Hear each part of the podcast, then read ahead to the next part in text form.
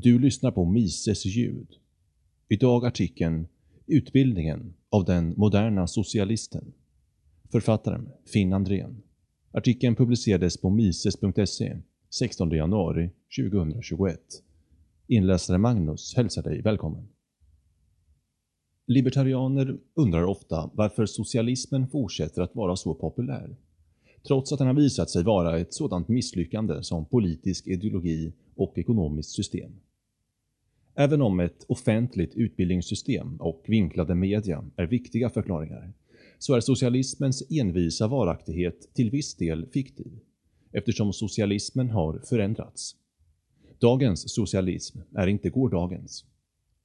Denna skillnad är viktig att komma ihåg när man funderar på hur en behövlig utbildning i frihet borde utformas. Skillnaden mellan den traditionella och den moderna socialisten motsvarar den skillnad som Ludwig von Mises gjorde mellan socialism och statligt ingrepp i den fria marknaden. De traditionella socialisterna, av direkt marxistisk påverkan, har nästan försvunnit idag, samtidigt som de socialistiska experimenten ett efter ett har misslyckats under 2000-talet och under vår tid. I stort sett ingen som kallar sig socialist eller progressiv idag tror att statens ägande av produktionsmedlen är det bästa sättet att organisera samhället. Få moderna socialister tolererar den socialistiska statens typiska politiska förtryck och ekonomiska kvävning av samhället. Men den moderna socialisten blundar fortfarande för de överväldigande fakta som visar att den fria marknaden är historiens största skapare av välstånd, statligt ingripande till trots. Den moderna socialisten vägrar ofta fortfarande att acceptera att miljarder människor har lyfts ur fattigdom genom kapitalismen, om än en hämmad version av den, och att hundratals miljoner människor har anslutit sig till medelklassen tack vare avregleringen av världshandeln och liberaliseringen av stora delar av utvecklingsländers ekonomier. Den moderna socialisten är därför en paradoxal varelse. Han både accepterar och avvisar den fria marknaden. Att tro på fria marknader i vissa fall, men inte i andra, är ett tvetydigt ideologiskt ställningstagande. Ett som verkar intellektuellt ohållbart och som åtminstone borde försvaras. Men de moderna socialisterna försöker i allmänhet inte reda ut denna intellektuella motsättning. Snarare hävdar de vanligtvis att den fria marknaden fungerar till viss del och att den bör begränsas och kontrolleras. De är övertygade om att staten måste spela en grundläggande roll i samhället för att skydda de svaga mot ohämmad kapitalism som annars kommer inte bara fortsätta att förtrycka dem, men även förstöra själva civilisationen. Moderna socialister inbegriper klassiska socialdemokrater och resten av vänstern, men också den liberala eliten, högern och de flesta konservativa. De som har övergett klassisk liberalism för att anpassa sig till tiden. De företräder således en mycket stor och mångfaldig majoritet av befolkningen. Men de har en sak gemensamt. De har alla förtroende för staten. Moderna socialister anser alla att staten bör ingripa i marknaden för att rätta dess många inbillade misslyckanden och skapa ett reglerande ramverk, utan vilket den skulle köra i diket. Stora områden av ekonomin, som skola och sjukvård, måste komma under statlig kontroll, om de inte redan är det. De sektorer som är kvar i privata händer måste, enligt deras uppfattning, ändå regleras av staten och skyddas, om än nödvändigt, genom subventioner, tullavgifter och andra typer av förmåner. Dessutom tycker moderna socialister ofta, även om de kanske inte alltid erkänner detta öppet, att olämpliga sociala och kulturella värden, såsom konsumtion eller konservatism, bör kvävas av staten. Sådana idéers popularitet har haft mycket allvarliga ekonomiska, politiska och sociala följder under de senaste decennierna, inte minst i Sverige.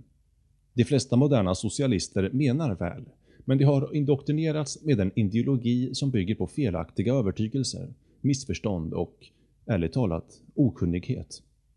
Kanske det mest grundläggande misstag som moderna socialister gör är hur de definierar begreppet kapitalism. Vad de kallar kapitalism är egentligen statskapitalism. Det är kapitalism som nationell korporativism, med sina maktmissbruk, konstgjorda monopol och riktade förmåner som libertarianer länge har kritiserat som oundvikliga följder när staten blandar sig i samhällets ekonomi. Med andra ord, vad många förvirrade moderna socialister tycker är ohämmad kapitalism är egentligen en marknad som är fjättrad till staten. De blandar ihop orsak och verkan eftersom det är deras socialistiska idéer som i första hand har skapat de politiska och ekonomiska förhållanden som de sedan kritiserar. Med andra ord, de är övertygade om att staten måste ingripa i samhället för att rätta till misslyckanden för vilka staten till stor del själv är ansvarig. De flesta moderna socialister är inte medvetna om denna motsättning eller de skadliga följder som deras politiska idéer får. Detta är begripligt eftersom de inte har lärt sig hur den fria, ohämmade marknadsekonomin fungerar och de otaliga sätt varpå statliga ingripanden förvränger den.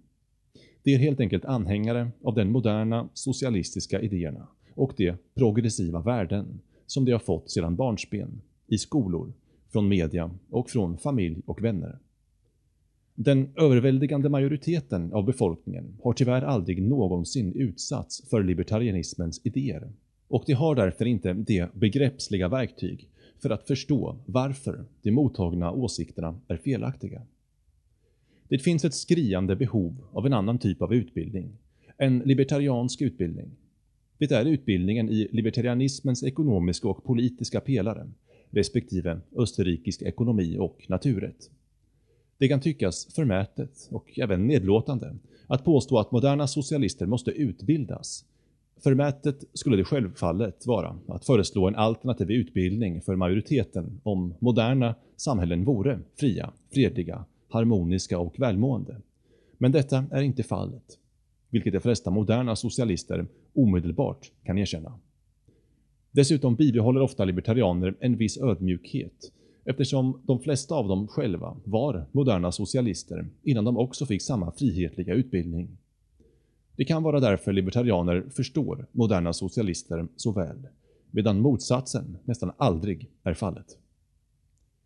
När man vill framställa en sådan utbildning blir skillnaden mellan traditionella och moderna socialister högst relevant. Eftersom moderna socialister tolkar och uttrycker socialism olika jämfört med traditionella socialister, så behöver de en särskild utbildning. Argumenten för att övertyga moderna socialister om galenskapen i deras politiska och ekonomiska idéer är inte riktigt de argument som fungerade förr. Traditionella socialister behövde bli utbildade i första hand i begreppet frihet, i planekonomins ödesdigra följder och i den viktiga roll som marknadspriser spelar i samhället. Det var därför de behövde förstå Böhm-Bauvareks tidiga kritik av marxismen, Mises kritik av socialistisk ekonomisk beräkning, Hayeks varning mot kollektivism och hans lika kända teori om användning av kunskap i samhället. Dessa insikter, trots att de fortfarande är grundläggande, är kanske inte riktigt lika viktiga som de brukade vara, eftersom moderna socialister redan har blivit övertygade om dem.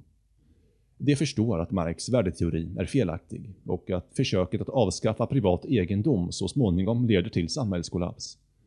Det som den moderna socialisten behöver utbilda sig i är orsakerna till och följderna av statens ingripande i ett fritt samhälle. Den moderna socialistens utbildning bör därför omfatta sådana nyckelbegrepp som Cantillon-effekten, sägs marknadslag, Bastiats allegori om det sönderslagna fönstret, Rothbards analys av staten och Hoppes kritik av beskattning. Det är dessa grundläggande libertarianska begrepp och idéer som gör det möjligt att förstå varför ett starkt reglerat och skattefinansierat statskapitalistiskt samhälle blir ohållbart och instabilt på lång sikt. Ett sådant samhälle inleder ofrånkomligen en ekonomisk, politisk och kulturell nedgång, som man redan har sett klara tecken på idag.